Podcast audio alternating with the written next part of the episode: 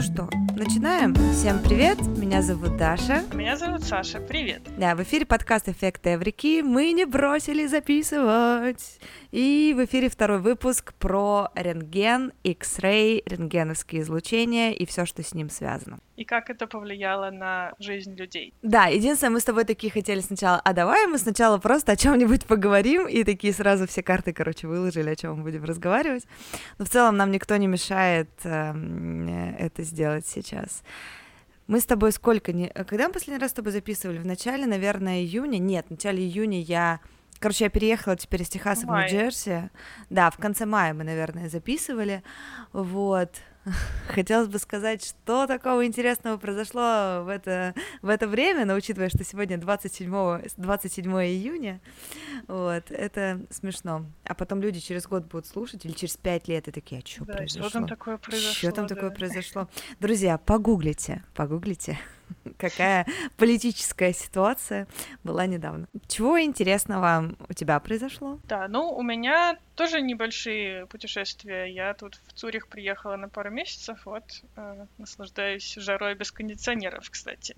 Совсем, совсем небольшие изменения, человек 14 часов прохерачил на самолете. Ты сколько летел? 14 часов? Ну, с пересадкой, да, наверное, как-то так, не помню. Понятно. А там не распространены кондиционеры? Ну, вообще в Швейцарии очень мало, и мне кажется, что раньше не, не было таких жарких э, лет. Mm. Потому что сейчас все, в общем-то, страдают, а так в офисах нету кондиционеров. Но mm. у них, в принципе, это, конечно, еще политика экологичности, то есть mm. они сознательно их не ставят, но немножко становится жарковато, потому что у нас уже вторую неделю под 30. Mm. Так скажем, э, привезла жару ты из Техаса? Ну, в Техасе 40, так что лучше уж в Цюрихе 30. Но в Техасе 40, ну ты сидишь под кондером, едешь под кондером, идешь в магазин там в кондер, и если ты идешь в кино, берешь с собой э, эту толстовку. Да. В общем, кому интересно, послушайте наш первый выпуск. Да. Как нам жилось как тогда в Техасе, а сейчас мы об, обе не в Техасе, вот так. Да.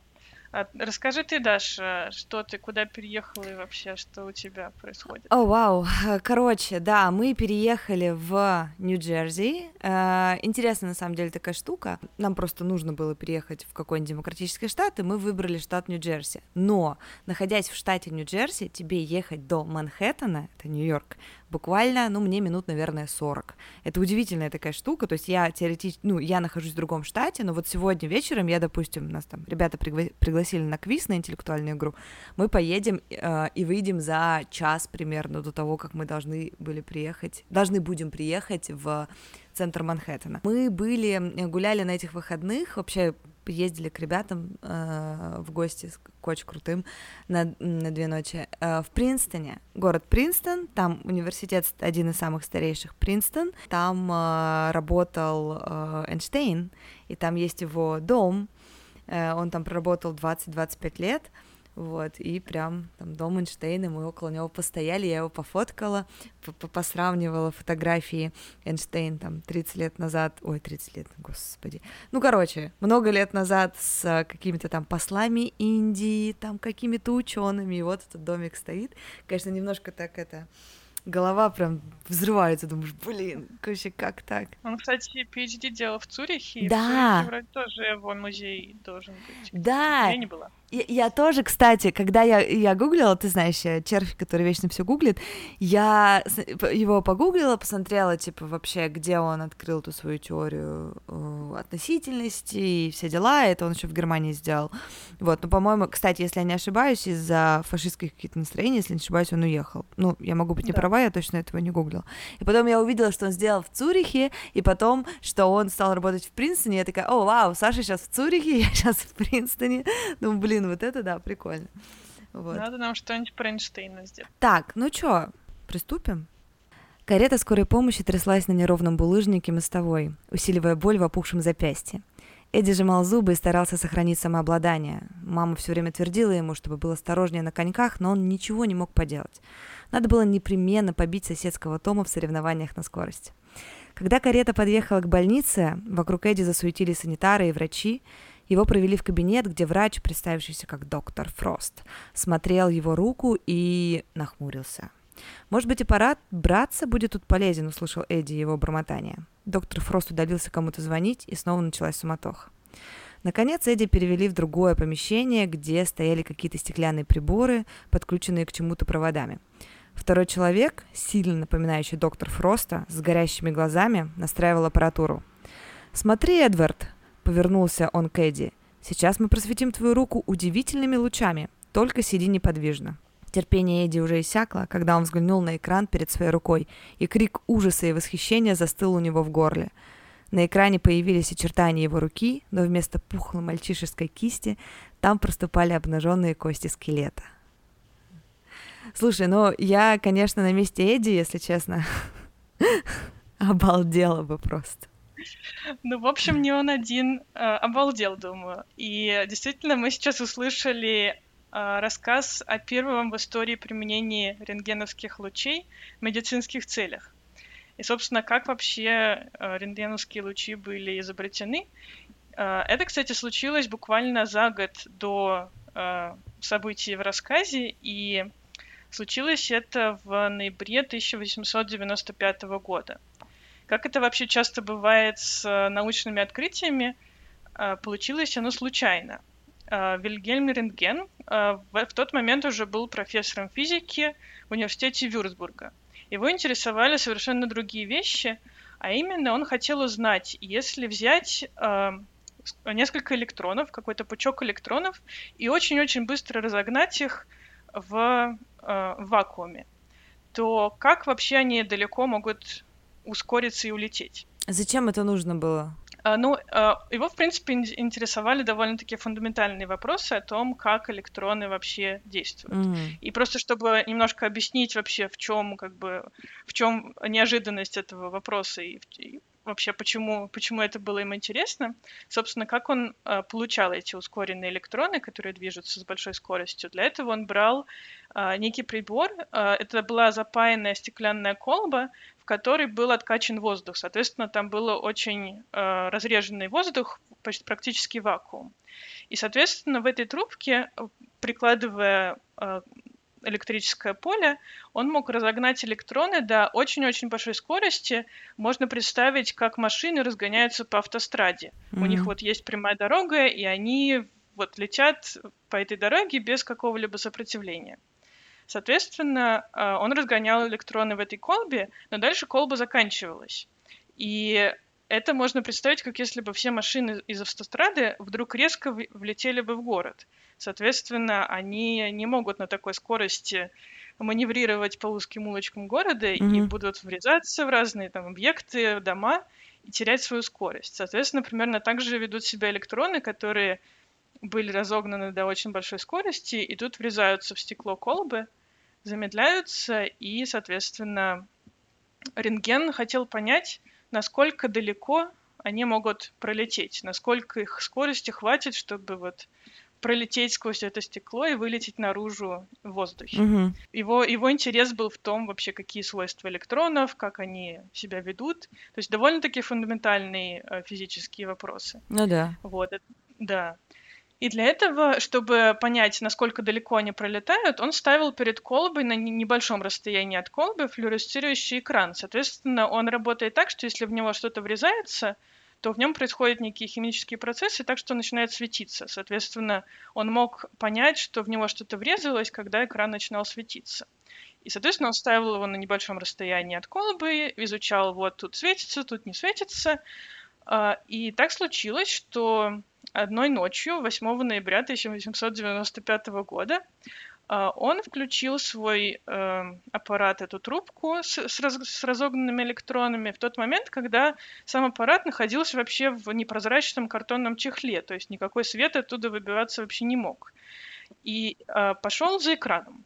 Э, экран находился там где-то в нескольких метрах от колбы, соответственно, он просто хотел за ним пойти и взять и принести э, поближе, чтобы начать свои опыты.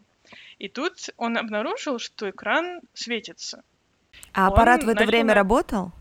Аппарат работал, но он был закрыт чехлом, то есть как бы никакой свет оттуда выбиваться не может, а электроны, поскольку они очень активно бы сталкивались с атомами воздуха, они тоже на 2 метра улететь, ну, точно не могут. Угу. То есть он увидел, что экран светится, подвигал его разными образами и понял, что он обнаружил какие-то новые лучи, которые доселе были никому неизвестны, и они проникают на достаточно дальнее расстояние и могут быть замечены.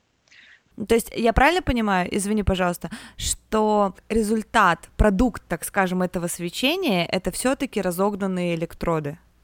Электроны важны для этого процесса. Электроны, но электро... да. Электроны, да. Но электроны точно никак не могут долететь до этого экрана. Это я понимаю, я просто о том, что в что это не оно, это какие-то другие лучи, я поняла, они, кстати, поэтому, да, и названы X-ray, потому что X да, это не, неведомые, непонятно, да, не, неведомые, да. Э, но я о том, что это все равно произошло, потому что вот э, все-таки вот этот аппарат работал в этой трубке, правильно? Да, да. Угу. Но тут вот он обнаружил, что есть какие-то лучи, и его это очень заинтересовало.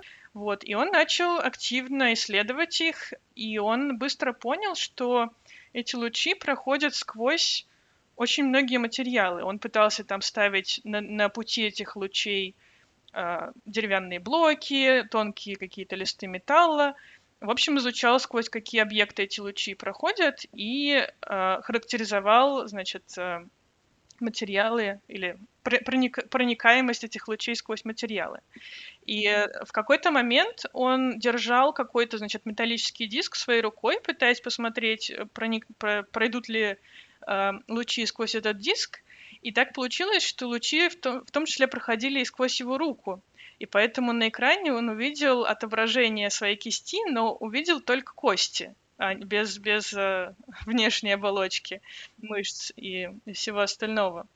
И его очень это заинтриговало, и он решил вместо того, чтобы делать э, свое изображение, пригласить свою жену Берту, чтобы она пришла к нему в лабораторию, и он сделал фотографию руки в рентгеновских лучах, вот, и э, действительно, как вот у него была гипотеза, на пленке проявилась ее рука, а, то есть ее кости руки и огромное кольцо на безымянном пальце. Вот, и даже по легенде Берта восклик... воскликнула, что я увидела свою собственную смерть, потому что действительно увидеть на снимке собственный скелет, это, для... это было абсолютно новое явление, и, конечно, это было немножко страшно. Да, если ты никогда до этого не видел, то есть ты даже, вы знаешь, в детстве, я вспоминаю, смотришь на рентген, ты такой, у да даже сейчас жутко, come on. А здесь, когда люди никогда с этим не сталкивались в жизни, увидеть да. вот, я сейчас смотрю на этот снимок, не знаю, хватит у нас сил сделать телеграм-канал или нет, в который мы его закинем. вот, потому что я каждый раз собираю кучу прикольных фоток, и что-то оно э, лежит. Но сделаем, суть, да. Но суть не в этом. Э, ну, это жутко прям смотрится. Прям жутко. Да, ну, мне да. вот сейчас жутко, прям, даже хотя я видела сотни этих рентгенских снимков. Да. Особенно с кольцом, это как-то да. еще жутче. Да, да, да, да. Да, да рентген э, потратил пару месяцев на изучение этих новых лучей, и, как и водится в научных кругах, опубликовал статью со своими анализами, рассуждениями и, соответственно, опубликовал ее в научном журнале. И это, в общем-то, обычное явление для науки, но в данном случае все этим не закончилось, и это явление очень быстро проникло в массовые медиа, и начался настоящий медиабум. Я прочитала, что Diamonds, Diamonds как по-русски? с бриллианты. Бриллианты. Бриллианты. Их, короче, не видно. Ну, короче, под этими лучами, потому что в них что-то такое содержится. Я не, я не поняла, я читала по-английски статью, я немножко не поняла, что именно. Там это было обозначено как Z, но мне Z, ну, вряд ли это лучи в них содержатся, ну, неважно. И, типа, оно, вот это вещество или что, я не понимаю, содержится, обладает некой типа прозрачностью, то, что эти лучи просто как вот они проходят и не, не отражают. Угу. Ну, на самом деле, у меня было бы предположение, потому что алмаз это же что? Это углерод. Это ровно то же самое, что содержится в наших тканях, э, мышцах, коже. Угу. Соответственно, как они прозрачны, так и алмазы или бриллианты должны быть прозрачны. Ну да. Ну, в общем, такой фан-факт Поэтому, если вы проглотите да. бриллиант, слушай. Украденные бриллианты да. можно приносить так если... самолет. Вот, вот так. Сейчас научим плохому. Да, произошел действительно просто невероятный медиабум. Э, вот взрыв научных статей и разработок — это самое лучшее, то есть, ну, бывает, когда кто-то говорит, гиперболизирует, там, взрыв научных статей или там еще что-то, тысячи применений, но это именно было то. Это распространило, во-первых, просто рентгеновское, применение рентгеновского оборудования по всему миру, к сожалению, не только в медицинских целях или в каких-то более адекватных, но и очень странных. То есть это не только был взрыв в научной среде, как именно удивительное явление, и не только как сплетен, да, потому что это явление появилось, но и интерпретация из научного вот в, в народ, она очень сильно поменяла мир в целом. Кстати, я не знаю, ты читала про, что то, что очень быстро из этой из научной среды подхва... Э, эту информацию подхватили журналисты, и очень много было именно медиа статей про новые эффекты, про его возможные применения — и очень быстро по, по газетам и журналам это все разнеслось. Да, я читала, и что в погоне за сенсацией многие толком не успели разобраться в самой природе этих удивительных электромагнитных волн. И вот это незнание этой природы, оно породило огромное количество курьезных э, различных случаев. Например, одна британская компания начала размещать рекламу нижнего белья, оберегающего от рентгеновского излучения. Или американские политики того времени, они пошли еще раньше, дальше, они сразу стали что-то запрещать, и в Сенат одного из штатов внесли законопроект, призывающий э, запретить использование X-ray лучей в театральных биноклях. Да, это было забавно, что потому что э, с помощью рентгеновских лучей можно видеть как бы сквозь человеческие ткани в кости, то это как бы было новое, новый уровень интимности, потому что как бы видеть человека без одежды это уже как бы интимно. А видеть человека еще и без, без мышц и кожи, это как бы совсем какое-то неприличие полное. И поэтому, значит, люди хотели защитить хотя бы свои, значит, самые ценные части. Свои кости. Да, но, но так или иначе, в тот момент произошел бум э, фотоателье, именно X-Ray. Э, я видела некоторые такие фотографии, причем именно старые очень старые, то есть они того времени, они не смоделированные. Суть в том, что авторы этих фотопортретов, они пытались поиграть с э, деталями туалета, э, которые отражаются на этих снимках, и с костями. И то есть одежда украшает нас как людей, то есть плоть, там волосы, э, не знаю, ну, короче, кожа, да, а фото, фотоискусство того времени и того бума было направлено на то, чтобы сочетать вещи так, чтобы они красиво сочетались с костями. В общем, сюр, да, я согласна. Вот, но таких фото это просто удивительно смотреть, и на самом деле некоторые из них действительно очень красивые, но э, все-таки из-за того, что культура на нас отложи, наложила определенный отпечаток, э, очень похоже на Тима, вселенную Тима Бертона, знаешь, и типа того. Uh-huh. Вот, ну и, соответственно, в тот момент э, понеслось. Я думаю, что очень многие знают э, про этот факт. Мне кажется, что первый раз, когда мы придумали тему рентгена, самое странное его использование у меня возникло еще до того, как мы ресерчили эту тему, это примерка обуви, э, что во многих магазинах, если вы загуглите примерка обуви с помощью рентгеновских лучей, э, во многих магазинах стояли портативные такие небольшие ящики со встроенным туда рентгеновским аппаратом, как бы какая полезность, да, а, чтобы продавец мог просветить вашу ногу, посмотреть на снимочек, если вы в том или ином ботиночке, что у вас а, нигде косточки никак а, не смещены, и эта обувь вам идеально подходит. Ну, очень спорное применение, но оно было безумно распространено в Штатах. Есть доподлинные истории, когда люди говорят, что вот да, у меня родственники действительно с таким аппаратом э, мерили в детстве э, обувь. Да, но помимо э, каких-то более-менее, хоть и, наверное, спорных, но полезных применений, в то, по крайней мере, как люди считали в тот момент, возникло, конечно, много просто таких шарлатанов, которые, э, взяв это модное слово X-ray, а, стали его, в общем-то, лепить на все, на что не попадя, и мы видели довольно много тоже старых картинок с этикетками разных товаров, как там, не знаю, X-ray таблетки от головной боли или X-ray э, средства для полирования плиты. И, в общем, что только не, понятно, что никакой, никаких рентгеновских лучей там и быть не может, но, тем не менее, такая надпись явно улучшала продажи этих Главное написать X-ray. Знаешь, такой оф-топ небольшой? Мне это, знаешь, что сейчас напоминает? Сейчас у нас происходит расцвет искусственного интеллекта, нейросеток и так далее. А многие люди, не понимая, что это, ну, как, как всегда, когда NFT появилась, то же самое было, когда биткоин появился, то же самое было. И вот сейчас искусственный интеллект, я подписана на одну женщину, она просто известный фитнес-тренер, но она по совместительству еще продает всякие курсы. Ну, короче, я ее смотрю в полглаза, смотреть в полный глаз ее тоже окей, не о том, что я такая удивительная, уникальная, но мне не близко много того, что она говорит. Но интересно наблюдать со стороны. И она сейчас э, рассказывает про то, что можно зарабатывать на нейросетях. Я делаю курс на нейросетях, а вы еще сидите, зарабатываете 30 тысяч рублей, а с помощью нейросетей можно получать деньги. Я думаю, боже мой, как вот это то же самое. То же самое, нужно, да. К слову, не меняются. Да, да, нужно, к слову, деньги, ну там, удивительный результат, удивительный в этом случае, в ее случае доход, прибавить слово нейросеть, искусственный интеллект, помноженный, к сожалению, на бум и на не слишком, наверное, осведомленность какой-то части людей, вообще, что это такое, как оно работает, равно, наверное, она много курсов продаст. Да.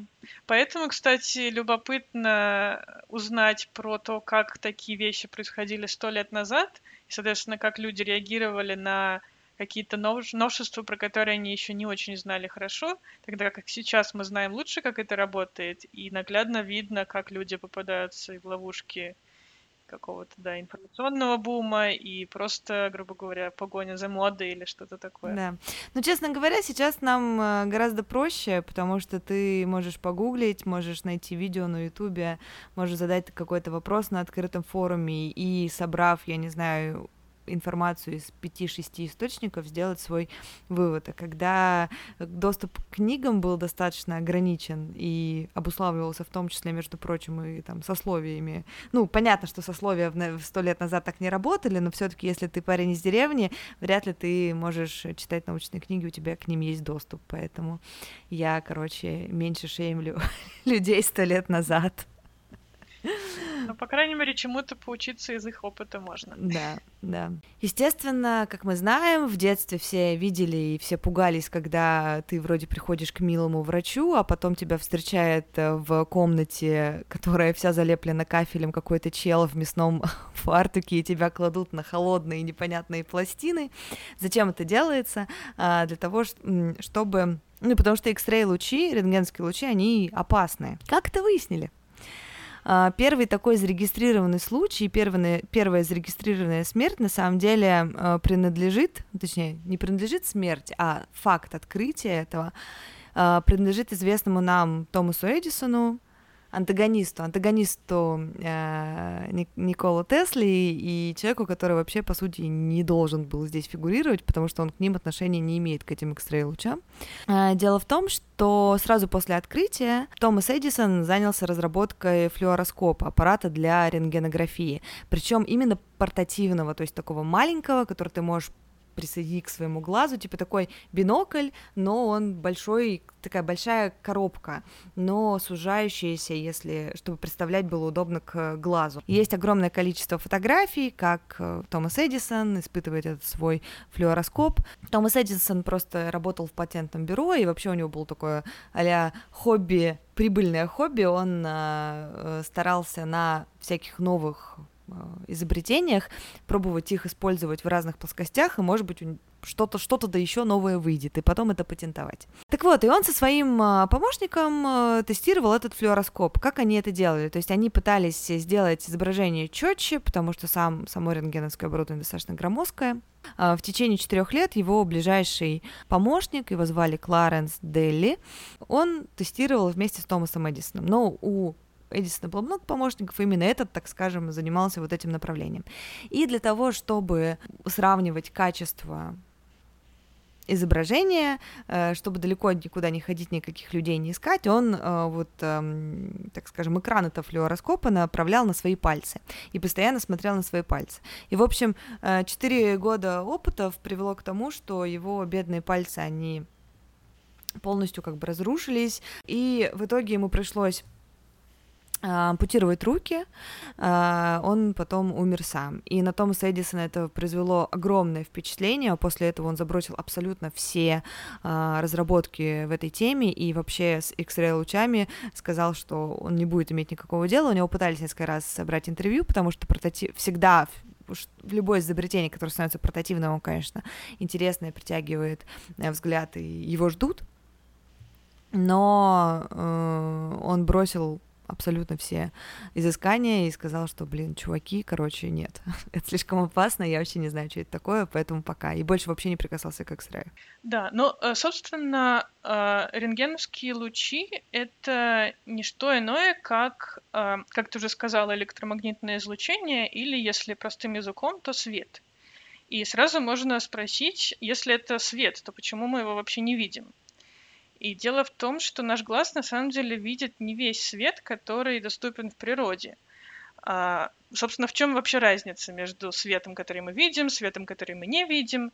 А, разница в том, а, сколько энергии несет в себе, соответственно, этот, а, единица этого света. Соответственно, мы видим а, свет в каком-то диапазоне энергии, и есть, э, да, собственно, это может показаться странным, что свет, как бы это какая-то бестелесная субстанция, как она может вообще нести энергию, но это на самом деле так, и этому подтверждение, например, то, что когда Солнце светит своими лучами на Землю, то Земля нагревается, то есть Солнце передает нам свою энергию именно за счет света. Mm. Вот. И, соответственно, а, есть в природе лучи, которые например, менее энергетические лучи, которые мы в том, тоже не видим глазом. Например, радиоволны, которые, э, которые используются для радиопередачи сигнала. Или э, есть, например, э, инфракрасные лучи, которые человеческий глаз не видит, но есть животные, например, змеи, которые которых есть датчики, и они чувствительны к этому инфракрасному свету. То есть э, света на самом деле в природе очень много, он отличается своей энергией и не весь видим нам. Так вот, рентгеновские излучения — это тоже свет, но с гораздо большей энергией, чем тот свет, который мы видим. Можно пять сек, я тебя прерву на, на, на, на очень смешной тупой факт. Давай. Короче, просто мне кажется, что это надо чуть-чуть мозгу, все, э, все понятно, надо мозгу чуть передохнуть. Короче, сейчас очень популярен ТикТок, когда подходит человек к зеркалу, берет большое полотенце и за это полотенце какой-нибудь, допустим, телефон или маленькую коробочку представляет, а другой снимает его сбоку и вот, вот в этом сбоку отражается вот эта маленькая коробочка за полотенцем. То есть, казалось бы, как зеркало может это отражать? Ведь полностью, ну, представлено какой-то экран к зеркалу, непроницаемый, за ним маленькая вещь абсолютно. Как она может отражаться, если мы смотрим, блин, сверху? И все такие, о боже, как это так? Куча миллионов просмотров ТикТока. А я думаю, блин, свет это волна, но она же кривая, правильно? И, ну, типа, она же не прямая, она всяко разная, и именно поэтому, если мы даже смотрим сверху, даже если ты какую-то коробочку за, за, вроде как зеркало за, заграждает, но ты смотришь с другой стороны, и тебе кажется, что ее не будет видно, ее будет видно как раз потому, что здесь свет такой правильно? Что-то мне сложно представить, как оно на самом деле выглядит, но давай мы сделаем телеграм-канал, выложим это видео. Да, да. И обсудим, как оно работает с физической точки зрения. Да, и мы, кстати, знаешь, что с тобой вначале не сказали, что мы вообще, ты ученый физик, а я специалист по маркетингу и продажам, и поэтому... привет. Да, да, и поэтому подкаст интересный, что мы с разных сторон это обсуждаем. Ну, самое время это сделать в середине, лучше поздно, чем никогда. Итак, почему эти рентгеновские Так. лучи опасны? А, ну подожди, давай вначале поймем, откуда они вообще появляются. Давай. А, Рентген на самом деле изучал поток быстрых электронов в этой в стеклянной колбе э, с, с откачанным воздухом. И, собственно, а, что происходит, когда эти электроны на большой скорости врезаются в стекло колбы? Они замедляются, как, как мы уже обсудили. И дальше входит в, в игру э, очень важный закон физики, закон сохранения энергии. Мы, наверное, его будем встречать в каждом выпуске нашего подкаста, потому что это прямо фундаментальный закон, что энергия, она не может никуда исчезнуть, она может только перейти из одной формы в другую или из одной субстанции в другую. Так вот, Мгм. когда электроны врезаются в эту колбу и замедляются, то эта энергия должна куда-то перейти, и она, собственно, переходит в свет, который, поскольку электроны были очень-очень быстрые, то и энергия этого света будет тоже очень большая, так что мы его уже не видим, и, со- соответственно, это будет э, рен- рентгеновское излучение. И, собственно, почему некоторые материалы э, прозрачные в этом свете, а некоторые нет? И тут надо немножко обсудить, как вообще свет взаимодействует с материалами. Что такое вообще материал? Материалы состоят из атомов Ядро, протон, нейтрон. и электроны вокруг. А, Да, электроны. собственно, вокруг, да. Да, вот, собственно, это такая, как бы, э, наверное, самая понятная модель а- атома. Это когда у нас есть маленькое, электро, э, маленькое ядро в середине и электроны, которые вращаются вокруг этого ядра и не вращаются по некоторым орбитам. В общем-то, можно представить это как Солнечную систему, где пла- планеты вра- вращаются вокруг Солнца в таком приближенном представлении. Когда э, свет, когда эти рентгеновские, рентгеновское излучение влетает в, в атом материала, то оно может передать свою энергию электронам этого, этого атома. Но тут происходит э, так, что, э, соответственно, разные атомы, они, они притягивают электроны с разной силой. Если у атома есть, есть такое а- атом, атомное число, которое определяет, насколько тяжелое и большое будет ядро, так вот, Мгм. чем оно больше, тем сильнее это ядро притягивает атомы. А чем, чем оно меньше, тем оно слабее э, притягивает, э, притягивает электроны. Вот, да. Да, вот, соответственно, э, большое ядро и большой а- атом с большим атомным числом притягивает электроны сильнее, а маленькое ядро слабее. А, И, соответственно, мы можем представить, если свет, это рентгеновское излучение с большой-большой энергией, влетает в маленький атом, например, э, углерод, атом, который составляет наибольшее количество э, тканей в нашем теле. Все мышцы, кожа, в основном это углерод.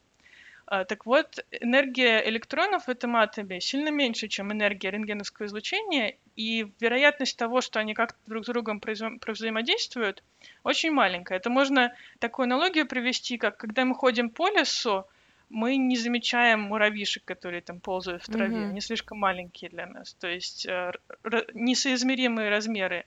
Поэтому одно как бы другое не замечает. А если у нас атом будет больше, например, кальций, который содержится в костях в нашем теле, Мгм. то у него э, энергия, с которой он притягивает электроны, в общем-то сопоставима с, электро... с энергией рентгеновского излучения. Соответственно, когда рентген э, как бы влетает в, в атомы наших костей, то электроны и свет могут обменяться своей энергией. Соответственно, свет свою энергию отдаст электрону, сам исчезнет, а электрон просто улетит, отделится от атома и улетит как бы в свободное плавание. Мгм.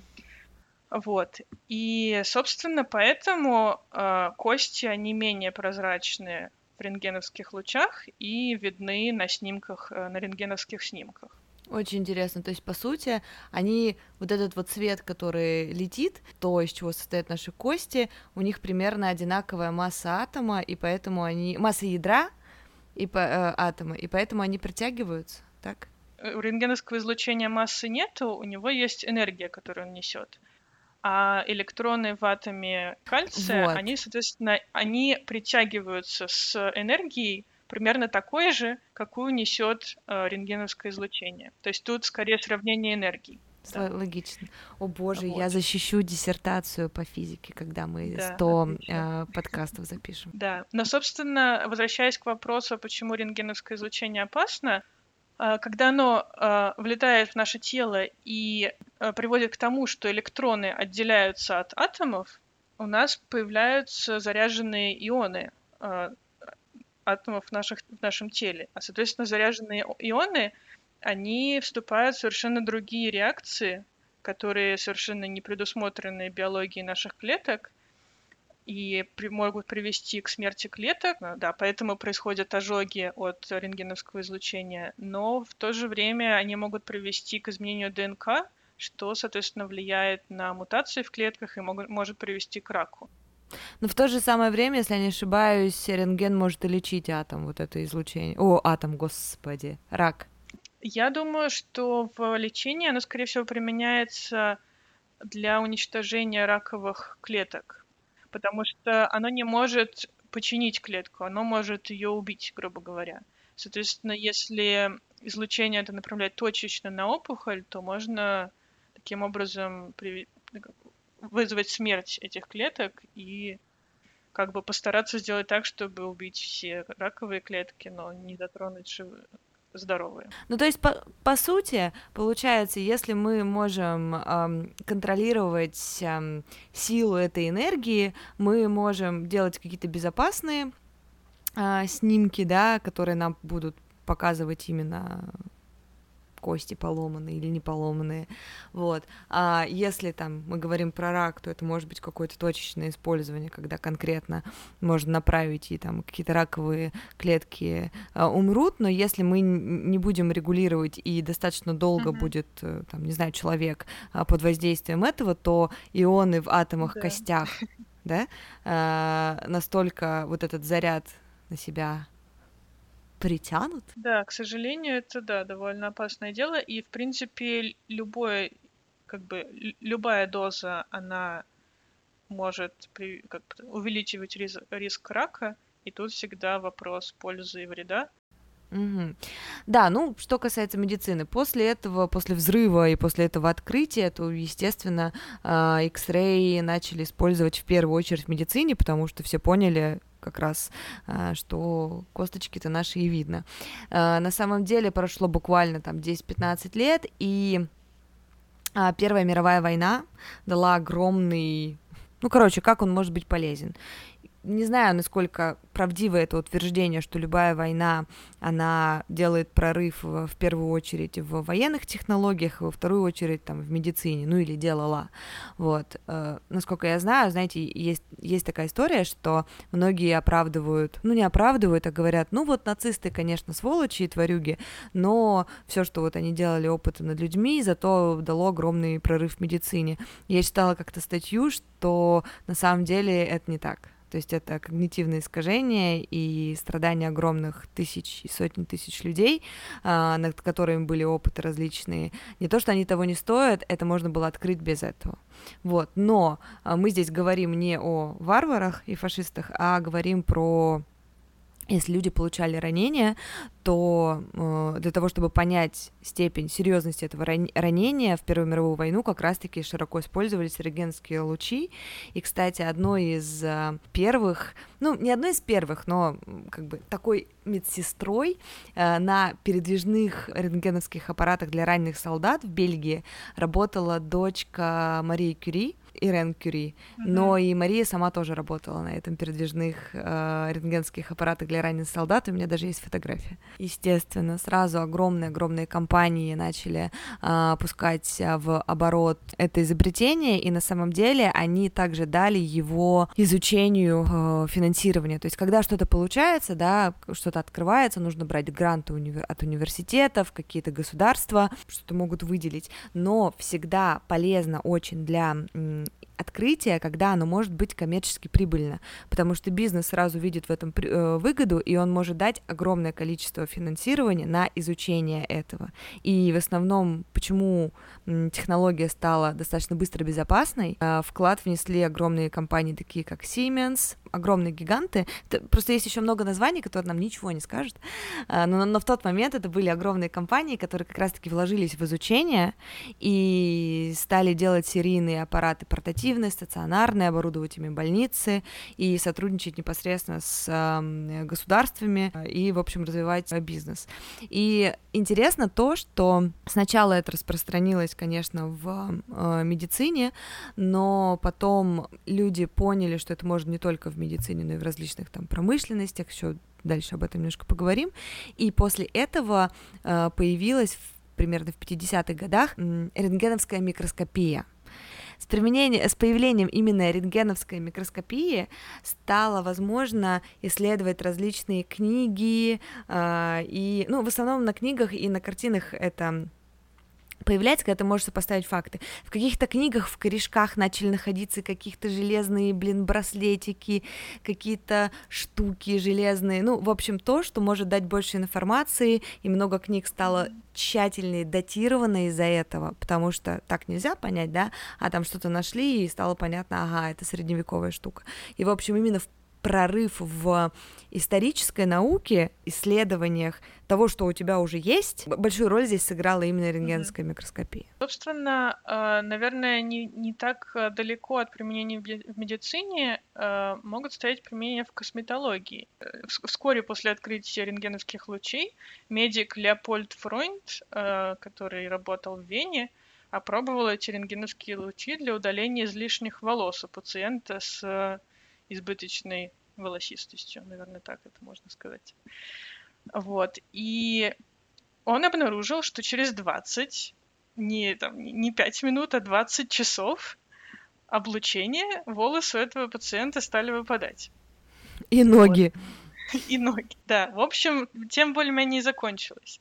Собственно, э, этот результат был подхвачен с довольно-таки большим энтузиастом остальными врачами и косметологами, и рентгеновское излучение стало применяться для там, лечения каких-то экзем, акне, удаления нежелательных волос и так далее. И, в общем-то, врачи довольно быстро заметили, что да, рентген вызывает ожоги, но они решили, что, ну, это, наверное, дело в, дозе облучения, и можно просто уменьшить дозу, и тогда как бы все нормально, все в порядке, и можно продолжать.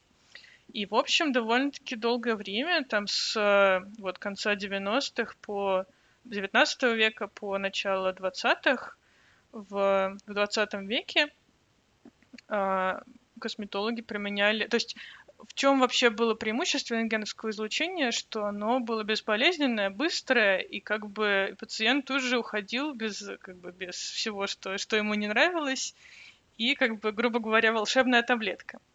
Вот. И даже были основаны компании, которые значит, производили эти рентгеновские аппараты, продавали какие-то курсы по как ими пользоваться, и, грубо говоря, это распространилось безумно широко потому что ну, пациенты были просто безумно довольны результатами.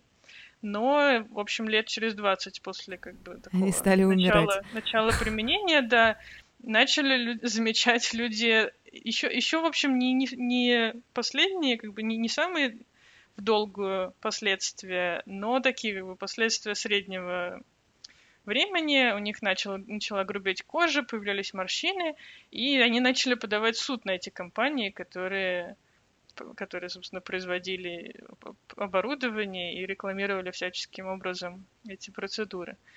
Вот. А, в общем, некоторые компании прогорали под этим гнетом исков, но так получилось, что поскольку эти приборы рентгеновского излучения были довольно-таки не, недорогие и просты в применении, то они распространились по каким-то очень маленьким частным клиникам, где люди, в общем, не очень понимающие, как это вообще все работает, просто стали их применять, и было довольно-таки сложно от них избавиться. И, то есть, были, было сообщество врачей, которые понимали, что, в общем, это опасная методика, и нужно от нее избавляться, и пытались привлечь правительство как, как бы к, к тому, чтобы как-то это запретить. Но правительству было более-менее все равно, они там периодически взимали какие-то штрафы с, с медиков, но, в общем, оборудование они конфисковывали, и так оно все и продолжалось. И mm-hmm. только где-то в, в конце 30-х, по-моему, годов, или даже в начале 40-х, люди поняли самые как бы жесткие последствия рентгеновского излучения — что он вызывает рак. И, mm-hmm. соответственно, ну да, и рак развивается довольно долго, поэтому вот до 40-х годов это было еще непонятно, что это так. И только вот в этот момент правительство как бы поняло, что надо что-то делать, и рентгеновские аппараты стали запрещать в, космети- в косметологических целях. И, в общем, более-менее, да, до середины 20 века это так и продолжалось, но как-то потихоньку сошло на нет. Но немножко, наверное, еще про пользу. А, собственно, рентгеновское лечение можно применять не только, чтобы просвечивать тело, но и, например, чтобы просвечивать какие-то а, приборы или механизмы, которые производят в индустрии, чтобы, соответственно, тоже контролировать качество, смотреть, нет ли там каких-то изломов, а, полостей ненужных и так далее. Вот, соответственно, это делают, начали делать там в, в начале 20 века и делают до сих пор эти технологии применяются активно. Но, наверное, единственное, что э, интересно, что вот те, те рентгеновские трубки, которые еще использовал и придумал рентген, ну, точнее, не придумал, а использовал рентген, они не могли производить настолько рентгеновские лучи с настолько высокой энергией, чтобы они могли просвечивать там металлические какие-то части и устройства. Соответственно, это прошло где-то лет 20, до того момента, когда эти трубки рентгеновские усовершенствовались, и, соответственно, получ... появилась возможность вообще их использовать в, в индустрии для более как бы плотных и тяжелых э, материалов. Вот. Да, кстати, на тему того, что в то время, когда открыли, э, когда рентген открыл X-ray лучи, нельзя было просвечивать какие-то металлы и так далее, из-за того, что технология была новой, естественно, все такие, о боже, вау, что это такое, а, породило много слухов. Причем некоторые слухи использовались а, для э, защиты чего-то. Допустим, э, полиция прям специально распространяла, что у них есть такие портативные приборы, которые могут просвечивать людей, и они об этом даже не узнают, и они это делали, вот, распространение этих слухов, они делали это с целью того, чтобы снизить э, воровство. И история знает один такой смешной случай, я не знаю, выдуманный он или нет, но я его нашла, что один вор думал, э, на вокз... Э, ходил по вокзалу и э, увидел случайно, что у нескольких подряд работников вокзала на перроне очки, причем там одной формы. И он подумал, что это очки с рентгеном. Ну, когда никто не знает, как что оно выглядит, естественно, домыслы умножить на фантазию равно очки с рентгеном. А, и он подумал, что это очки с рентгеном, но Однако человек был подкованный, он когда понимал, что металл это рентген не, не просвечивает. И, в общем, э, сделав свои делишки, он под большой э, кожаный плащ надел какой-то короб, он, короче, замотался в какой-то свинцовый лист. И тем самым, из-за того, что это было очень неуклюже, и он выглядел очень странно, он привлек этим свое внимание, и его в итоге поймали и узнали, что он что-то своровал. Неудача. Да, слишком, слишком научно подкованный вор. Не помогло. Не только у этого вора появилась такая идея, но и, в принципе, люди переживали, да, что их можно как-то про... сквозь них смотреть э, какими-то рентгеновскими очками. И особо они переживали за почему-то за свои интимные части, поэтому в, биз... в бизнесе и в магазинах довольно часто быстро появились рекламироваться, стали рекламироваться свинцовые трусы и свинцовое нижнее белье, которое должно было защищать самые интимные части тела от, от взгляда в рентгеновских очках. Мы когда это Саша обсуждали, еще только по выпуску придумывали, Саша мне говорила, ну там всякие свинцовые трусы и нахлобучки. Мне слово нахлобучки так понравилось. Кстати, интересный факт. Я сегодня кладезь интересных фактов. В 2009 году в научном э, музее Лондона э, был такой опрос. Э, как вы считаете, что послужило самым, короче, самым важным современным научным открытием? Рентгеновские лучи, рентген занял первое место, обойдя даже пенициллин. Пенициллин оказался на втором месте. Я могу, в принципе, э, согласиться, потому что пенициллин у нас в основном в медицине, а X-ray это просто, mm-hmm. ну, просто невероятное количество, да, невероятная область применения, точнее. Да, там от да, медицины до кос- космологии, изучения космоса, не знаю, там, в общем, чего только нет. Да. Слушай, даже в пищевой промышленности я читала, что его применяют, потому что эм, чтобы анализировать э, еду на, ну, на какие-то типа загрязнения. То есть, mm-hmm. ну, скорее всего, я не знаю, может быть, это... Я читала, что это где, типа зерна, когда фасуют всякую овсянку там и так далее, чтобы ничего такого, там, камни какие-то не попали, и вот его просвечивают их через э, X-ray. Ну да, логично, потому что Зерна это опять-таки скорее углерод, mm-hmm. который легкий, а какие-нибудь камни или там, не знаю, металл какой-нибудь ненужный, он будет тяжелее, соответственно, будет поглощать.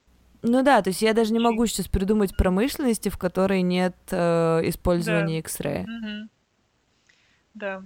В общем, очень, да, удивительно, насколько это все буквально случайное открытие, грубо говоря, э, привело к стольким столь, mm. с, стольким пользам. Не знаю, как это сказать. Нормально. По-английски это нормально звучит. Да. Вот. Наверное, напоследок можно, можно рассказать, э, собственно, про судьбу самого рентгена. Э, он, на самом деле, при, воспринял свою внезапную известность и популярность не самым лучшим образом. Он был довольно скромный человек и, в общем, хотел посвятить свою жизнь науке. А тут, значит, обрушился такой бум применения того, что он открыл. Вот, он э, вначале в самом согласился дать одну публичную лекцию с демонстрацией своих X-лучей, но, в общем, с тех пор больше ни, ни, никакими, ни с какими журналистами не общался. Да, собственно, рентген получил первую в истории Нобелевскую премию по физике в 1901 году. И, в общем, даже этой Нобелевской премии был не особо рад, и получать ее не поехал, и саму премию отдал своему университету, ну, собственно, да, даже деньгами не воспользовался. И, в общем-то, наверное, это его, это сказалось на его дальнейшей судьбе. После Первой мировой войны в Германии, в общем, было довольно турбулентное время с э, экономическими кризисами, финансовыми. И, в общем, он умер, в... обанкротившись и, да, оставшись без денег. То есть, в общем, вся эта слава не принесла ему какой-то легкой жизни старости.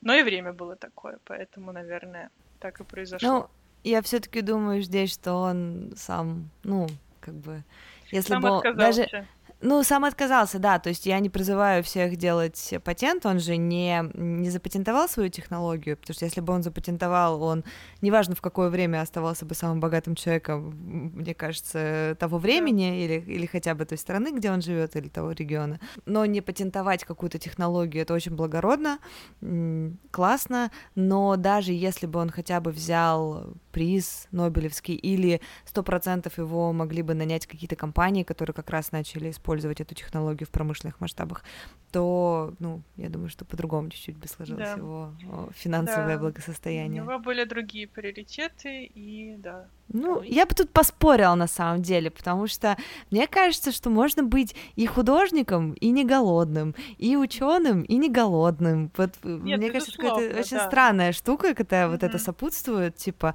что фу, деньги это что-то такое, да блин, come on, почему mm-hmm. комфорт считается чем-то постыдным? Нет, не, не постыдным, но, наверное, да, у людей разные приоритеты. Ему, видимо, то есть, насколько я понимаю, ему важно было вот иметь свою лабораторию, свои какие-то интересные физические вопросы, и с каким-то внешним миром он не особо хотел контактировать. Да, но, собственно, э, тут мы увидели на примере рентгена, насколько какая-то какая новая технология, ну или даже пусть не новая технология, но какой-то вдруг возникший продукт может привести к такому буму популярности и какому-то безумному потреблению.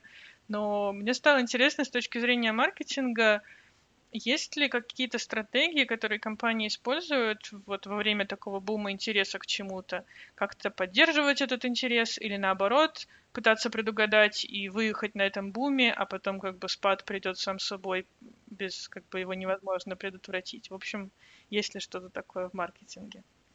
Ну, смотри, э, меня на самом деле этот вопрос вообще, я подумала, блин, а не начать ли писать мне какие-нибудь статьи, потому что есть люди, которые просто ведут свой блог, исходя из каких-то изысканий, и вот задают какой-то вопрос и пытаются сами на него ответить, э, используя эти публикации, эти знания, которые есть. Я такого конкретно не встречала, но, естественно, исходя из моего опыта, я могу ответить на этот вопрос таким образом. Э, приведем пример. У нас сейчас бум, опять же, нейросетей, но я немножко в другом ключе э, могу сказать. А если мы скажем про вот эти все шлемы виртуальной реальности и так далее, ну, принципе, тоже это кто-то называет там, нейросетью, искусственный интеллект и прочее. Так вот, мы можем вот этот бум э, развести на как бы две, э, две дорожки. Одна нормальная стратегия, а вторая я инфо-цыган называется. И, собственно, это вторит тому примеру, который я рассказывала до этого, что как только у нас появляется что-то интересное, новое, будь то это рентген в 2000, там, каком, 900, 1895 э, году, или будь то это NFT, AI, нейросетки, э, не знаю, опять же, там, биткоин, эти криптобиржи и прочее, есть определенные люди, которые понимают, что они на малом, ну, малом знании масс об этом продукте могут выбрать очень про простое, ну, простые какие-то человеческие потребности, будь то жажда заработать денег, жажда быть популярным, жажда разбираться, не знаю, в, в чем-то новом. И они вот через эти обычные человеческие потребности вот условно продают вот это нечто, но они сами в этом, блин, не разбираются, это просто модные слова. И это в основном связано с инфобизнесом. Сейчас он очень-очень распространен. Но в том числе это, если мы берем рентген, да, то есть это можно, э, можно написать на таблетке, что это X-ray, их продать. Можно, был такой смешной сериал, э, русский, российский, беспринципный, там один парень продал какой-то женщине, бизнесвумен, биткоин за 30 тысяч долларов, но потому что он на бирже, на криптобирже в тот момент стоил 30 тысяч долларов, но он продал не валюту, да, биткоин, это кусок кода уникального, который Э, исходя из огромного количества факторов, имеет ту или иную цену и э, торгуется на бирже. А он продал вот такую монету.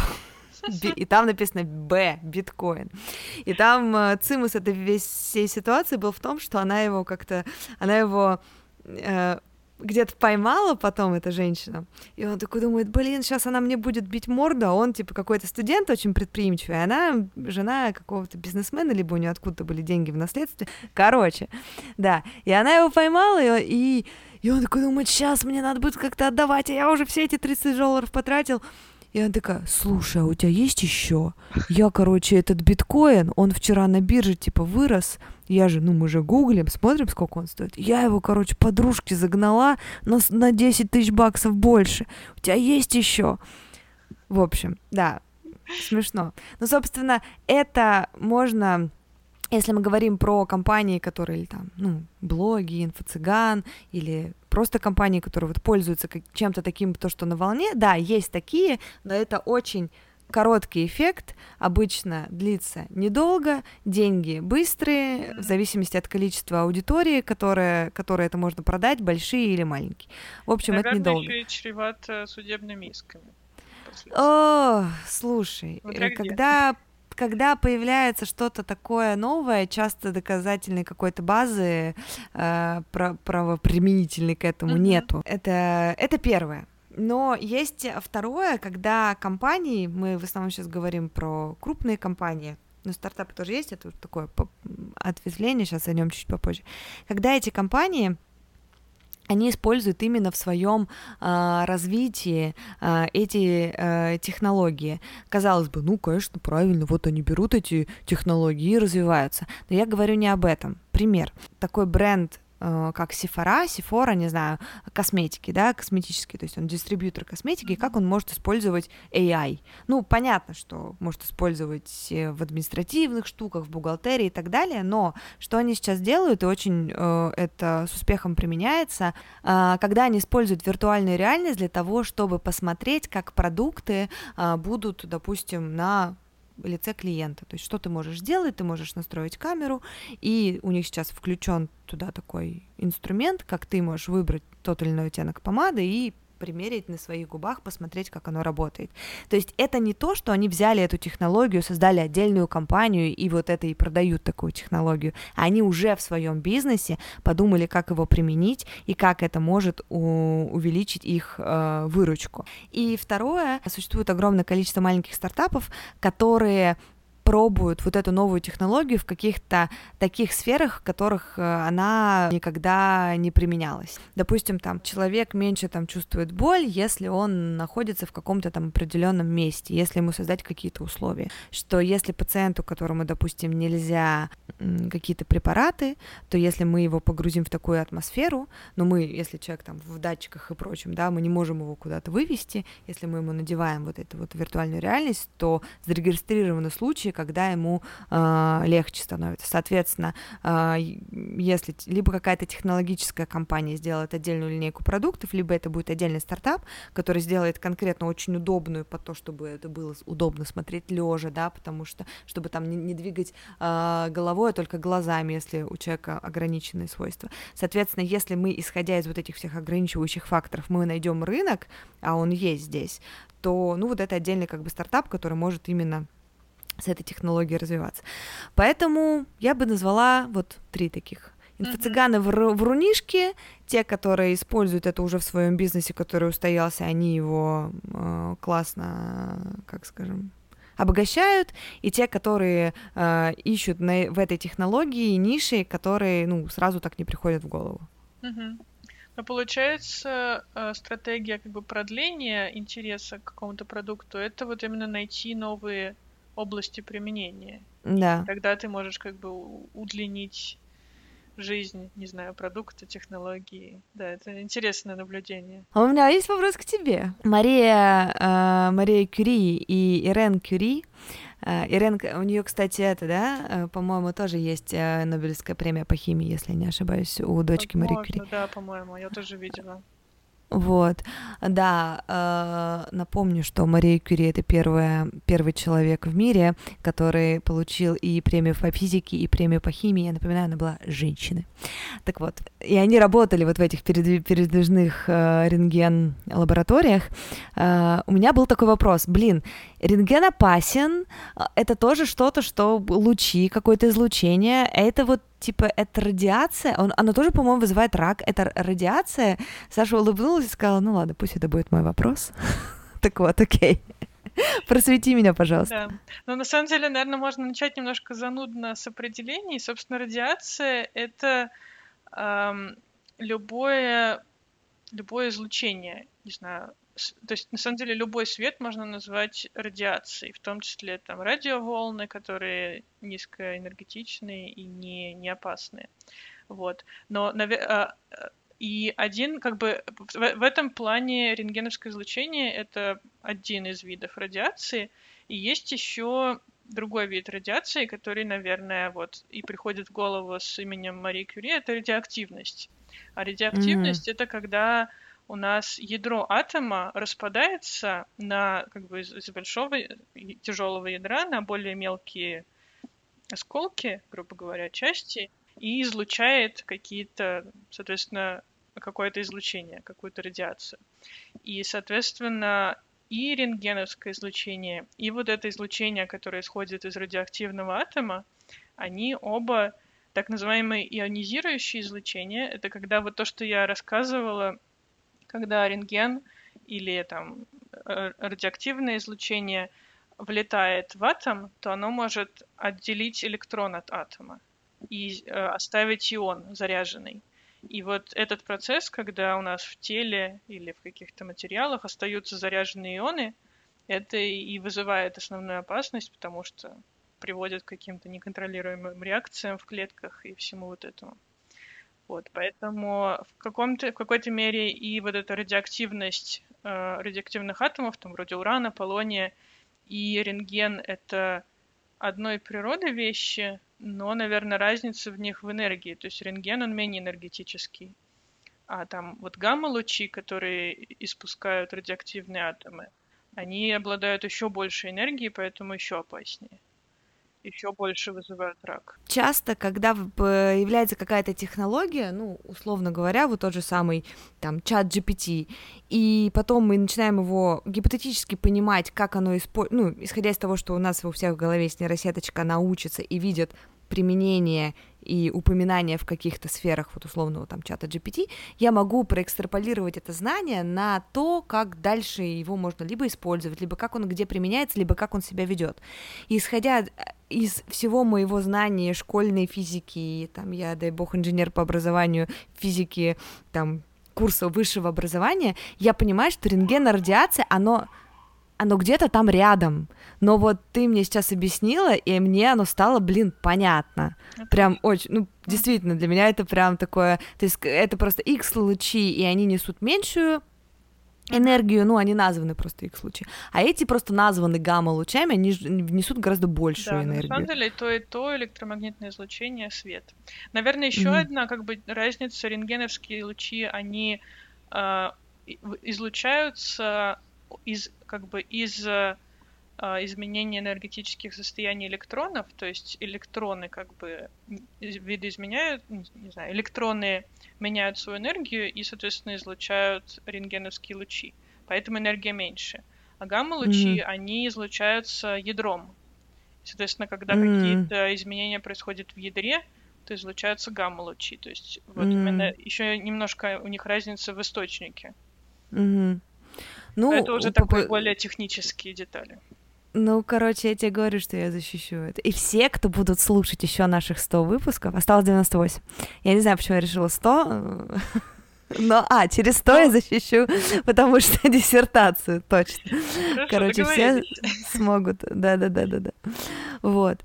Ну, друзья, мне кажется, у нас получился очень такой плотный, классный разговор. Мы постарались э, рассказать э, историю про именно физическую, да, Саша за это отвечала, и рассказать какие-то шутки и что-то маркетинговое, именно медиа-активность. Мне кажется, мне очень понравилось, как получилось, я прям довольна.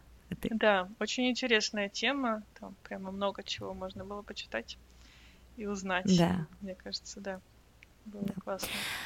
Окей, я надеюсь, что у нас хватит сил на то, чтобы сделать телеграм-канал.